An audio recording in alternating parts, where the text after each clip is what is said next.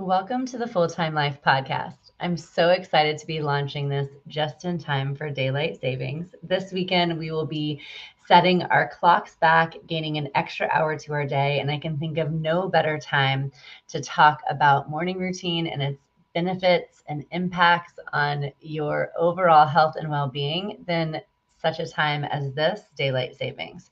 So let's get into it.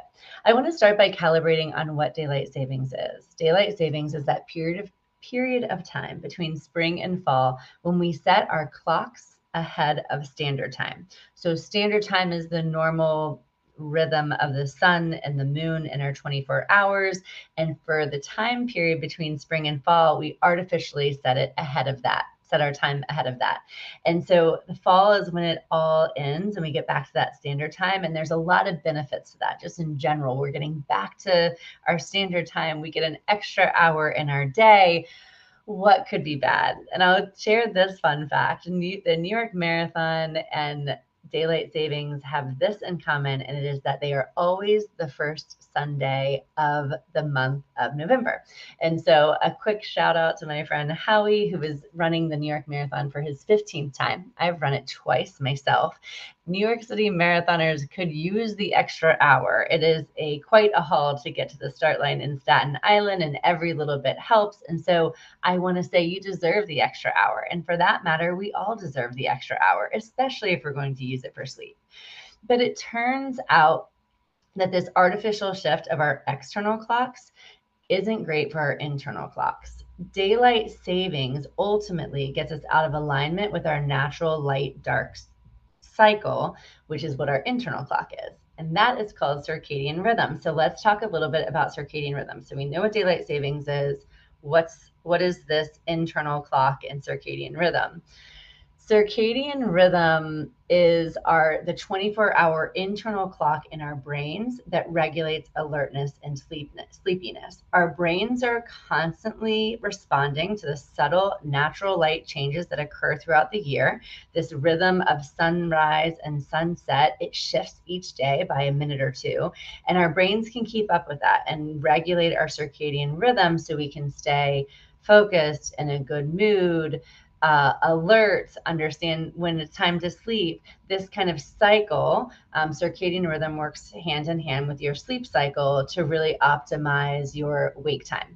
And so, circadian rhythm is our internal clock, which is set to the natural rhythms of the sun, and um, and it gets a little it wreaks gets wreaked havoc on a little bit by this concept of daylight savings one thing I want to share is circadian rhythm is kind of like morning routine and that you have one whether you realize it or not. So you have a circadian rhythm, you have a morning routine. They just are.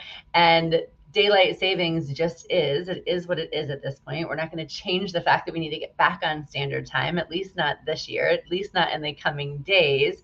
And so what we ultimately want to do is figure out how we can optimize what we can control to make the most of it. And um, what we want it but what what I mean by make the most of it is have the min- most minimum impact on our sleep, on our alertness, and our mood, so we can come out of the following week just really well adjusted. For the most part, this change and this and our and time, the daylight savings time, and how it impacts our circadian rhythm isn't dire. Our bodies will adjust. This is what happens anytime that we travel and change time zones. Our bodies eventually adjust.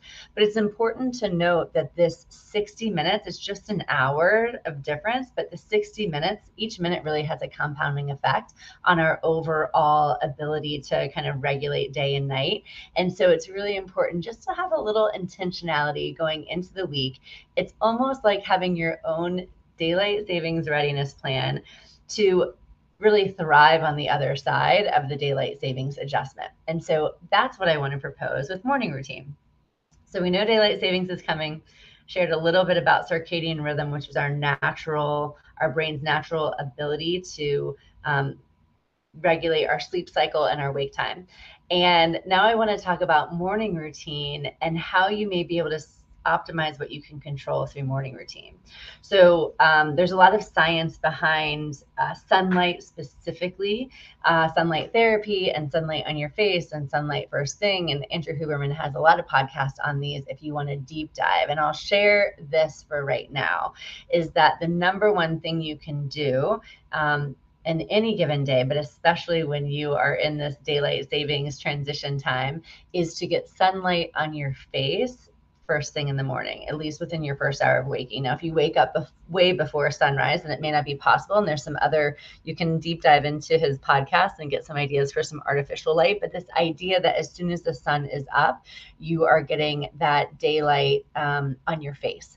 And he prescribes his prescription specifically is five minutes on a sunny day when you can see the sun readily, 10 minutes if it's a little cloudy, and 20 if it's completely overcast. This idea that you get yourself out into fresh air air, you get the sunglasses off of your face within reason you um, you don't stare directly at the sun and you get the sunlight on your face and it starts to signal to your brain and to your body that it's waking time and you can do the same thing in the evening by viewing sunset you just kind of start to give your body very specific cues on their circadian rhythm that it needs to reset to. And so that's the number one thing you can do based on some of the research out there. And I would like to propose that you just bring that right into your morning routine and that you, um, at least for this first week, Sunday through um, for the first seven days of this adjustment into standard time, that you prioritize sunlight as part of your morning routine. And so, what that can look like, I mean, you can actually just go and sit and view the sun. That's totally fine. Um, but what it can look like is you just kind of take your movement, your exercise out into the sun. If you're doing a mindfulness exercise, take it outside where you are um, at least in the sunlight so you can get some of those benefits. And if you're doing your learning time, which I like to do as part of my morning routine, you're also taking that outdoors. So there's some I, there's some ways to just get yourself um, into some form of sunlight first thing, prioritizing it, especially these first seven days following the daylight savings adjustment. And uh, beyond that, I also want to propose a challenge for your Sunday and for your this week that when you have this extra, so we get an extra hour on Sunday that um, we get an extra 60 minutes. And what I would like to propose is that you split this prize, this prize of an hour, you split it. You can split it down the middle, you can split it 80, uh, 80 20 you can split it however you want to split the 60 minutes 40 20 um, you split it and you split it between extra sleep and extra morning routine. And that's it. You get to split it however you want. You definitely sleep is king. Like getting the getting really good quality sleep should always be a top priority. And so when we have this first this extra hour splitting it and i'll just give you an example of 30 30 so if we split it right down the middle and you do an extra 30 minutes of sleep and an extra 30 minutes of morning routine. And what that can look like if you don't have a morning routine at all and again you have one whether you realize it or not morning routine is just that those things you do right when you wake up between when you wake up and when your commitments begin a lot of times it can be filled with email and social media and news and things that don't really feed our souls for the day, that don't make us happy and whole people to go out into the day. Um, taking it's the morning that's getting really intentional around that period of time.